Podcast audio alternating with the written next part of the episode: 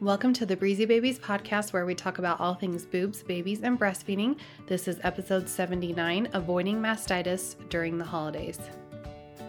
I'm Bree, the IBCLC, and I made Breezy Babies with you in mind to help ease your transition into parenthood. Becoming a parent changes your life in every way imaginable. Bumps in the road are going to come up as you move into your new role, but my goal is to help smooth out those bumps and help you become the most confident parent you can be. With good education and support, I know you can meet your breastfeeding and parenting goals. Let's do this together.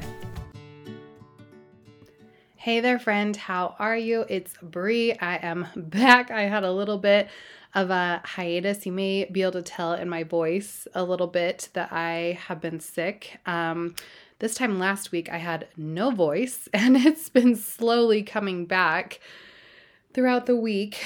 Um, and actually, I want to record a future podcast episode telling you more about some sickness that my family has been dealing with um, because it ended actually in an ER visit for me, which was not fun the night after Christmas.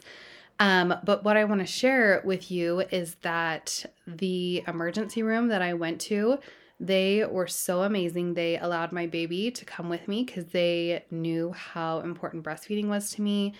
They made sure that everything that they gave to me, all the tests they ran, everything was compatible with breastfeeding my baby.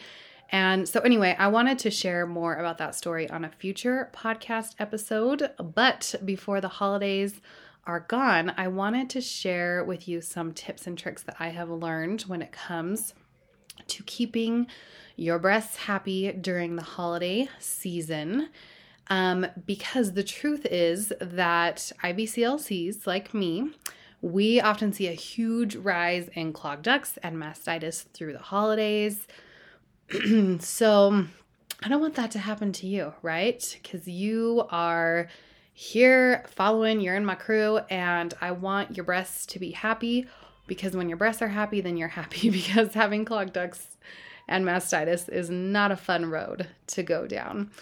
So, um, this is going to be a great podcast episode, and it will always be here for you to reference back to for future holidays as well.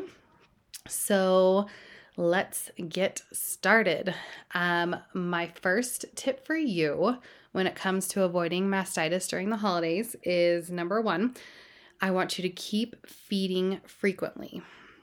Now, have you ever found that you can easily lose track of time when you're at the in laws? Plus, you might not feel comfortable feeding in front of everyone. And maybe you hate going to a dark, quiet room to feed. Does that sound like it could be you? Well, you have a few different options. Number one, you can feed in front of your family. That can be covered or uncovered, whatever you feel comfortable with.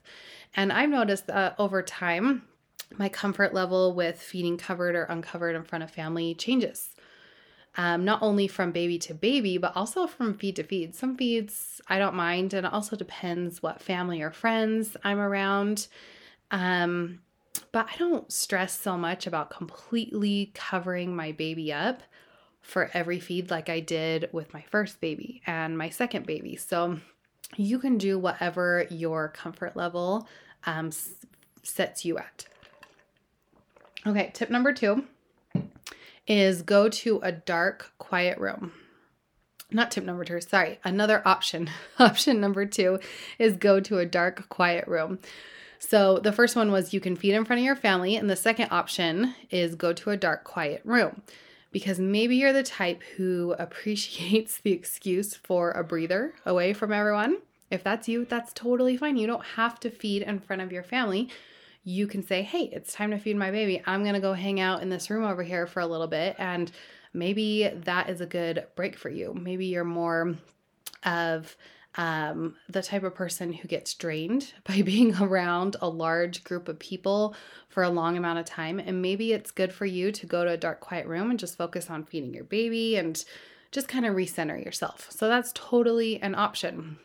And option number three would be to skip a feed. Now, here's my pro tip for you don't choose number three. Was that the worst tip ever? Hey, don't choose this one because skipping a feed is how you get clogged ducts and mastitis. So, sure, you can pump before you go to your holiday activities and you can give pumped breast milk to your baby, but what about you? You really need to keep the milk moving. Milk that stays still and has nowhere to go is what a clogged duct is. If it stays for too long, well, now you have inflammation and redness that can lead to fever and body aches and feeling like crap, which is what mastitis is. A lot of my clients describe it as feeling like they got hit by a bus. Not a fun feeling. You don't want that. So, if you do choose to pump and give a bottle while you're around your family, your friends, um, then have a manual pump or your electric breast pump close by and use it while your baby is taking a bottle. A good rule of thumb is anytime that your baby is being supplemented with a bottle, that's a great time for you to use your breast pump. Or maybe you can pump while you drive between your holiday festivities. You can totally multitask and pump on the go. If you have a plug in pump, one that actually plugs into the wall, you can get a car adapter on Amazon for super cheap. If you have a portable pump already, then easy, you're all set. Hook it up while you drive or while your partner drives. And then you're not missing out on any of your holiday activities. Okay, sound good? So, um, tip number two for you is reduce your stress. Because guess what? A stressed body is great for a great breeding ground for inflammation. And that's how things work in the human body. We want rest and digest, not fight or flight. So here's what I found for myself. Maybe this year I didn't do fancy pictures or a fancy holiday card. Maybe I didn't venture out as much into the cold to see all the holiday lights. So maybe it could look like that for you as well. Maybe instead you snuggle up by the fireplace next to your Christmas tree with a cup of hot chocolate and snuggle your baby. That sounds like Christmas magic to me. You can make your Christmas however you want it. And maybe you also simplify the way that you do gifts. Over the years, we've slowly shaved off different gifts. We used to buy gifts for all the siblings and all the cousins, and it just got to be a little bit too much. So, over time, all of us have been talking and saying, hey, what if instead of sibling gifts, we instead go out and do a fun activity together? And what if instead of cousin gifts, we draw names? Because there's so many cousins now. What if we draw names and then each kid can pick out a special gift for their cousin? And then it will be a little bit more meaningful for them. So you can get creative. If you're feeling overwhelmed during the holidays, just simplify things. You don't have to do all the things. And it's still just going to be so magical for you and your family because really all that your kids care about is spending time with you. And even as my kids are getting older, we don't do a lot of Christmas presents, but we spend a lot of time together and have a lot of fun. All right, whew, I'm hoping my voice can last through the rest of this podcast episode. All right, let's keep rolling with tip number two, and it's don't overschedule. So, um, you totally have the option to stay home during the holidays, rest, and avoid excess travel. If you have a new baby, a young baby, really any kids at all, you have a great excuse. if traveling a long distance with a young baby stresses you out, maybe FaceTime your family this year. If you've ever had a year for a good excuse, this is it. You have a young baby, plus it's sick season and COVID time still. And honestly, having a young baby should have always been a good excuse because we've always had things like influenza and RSV. But I think people are extra understanding right now.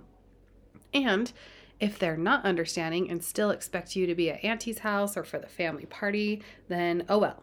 You do what you feel comfortable with. You can say no or yes. But basically, no matter what you choose, there are some things you can do to make your life easier. For example, you can wear clothes that you can easily breastfeed in. One of my favorite things to do is take the wrap or the carrier so that I can baby wear and even breastfeed at the same time. But what baby wearing does is it keeps your baby close to really help ensure that you don't go long stretches between feeds accidentally. Plus, you don't have to stress watching your new baby being passed around from person to person. And again, even better, you can breastfeed while you baby wear. That's one of my best secret weapons. Once you figure that out, you'll never stress about feeding in public again. I do this all the time, and every time I mention that I'm feeding my baby, everyone says, Oh, you were? I had no idea. In fact, this just happened at Thanksgiving dinner. Um, my baby was getting hungry, and so instead of leaving to a dark, quiet room, I still wanted to hang out and be around everyone, but I also didn't want to take her out of the wrap because we were around a lot of different people. Still, she was still really young at Thanksgiving time, um, and I didn't feel comfortable with her being passed around to all the extended family. So I just loosened up the little wrap that she was in, slid her down, and hooked her up. And nobody even knew that I was breastfeeding. In fact, um, my husband's uncle at one point said, Oh, I haven't even seen your new baby. And he came close and I said, Oh, just so you know, she's feeding right now and he was like oh whoa i had i had no idea. Like he was about ready to take a peek inside which doesn't bother me but i know that not everyone is comfortable with that. And i have people say that all the time. I had no idea that you were breastfeeding her under there. So do what you feel comfortable with but again don't feel like you have to pass your baby around. You can totally keep your baby close and watch for those early cues of hunger so that you are keeping your boobs happy and drained and not going down that sad road of clogged ducts and mastitis. So, bottom line, keep your baby close. You can catch those early feeding cues before grandma gently rocks your baby back to sleep. so, what did we learn? Um, during the holidays, it's okay to slow down when you have a new baby. Nourish yourself so you can nourish your baby.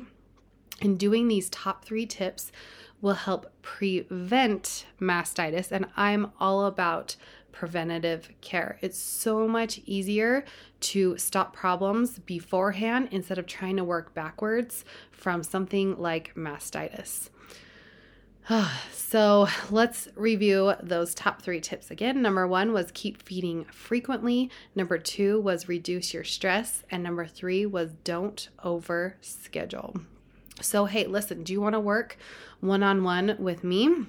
It is so much easier when you set up a consultation with me um, and work preventatively instead of sending me a message and saying, oh no, I have mastitis. What do I do? So, I would love to chat with you telehealth um, because I know that most of you are not local to northern Utah. And most of the time, um, well, not most of the time, I wish it was more often, but a lot of the time, insurance even covers consultations with me. You can check your eligibility for that on my website, breezybabies.com. And do you want to know what my number one seller is? Personalized pumping plans. If you're going back to work in 2022, this is perfect for you.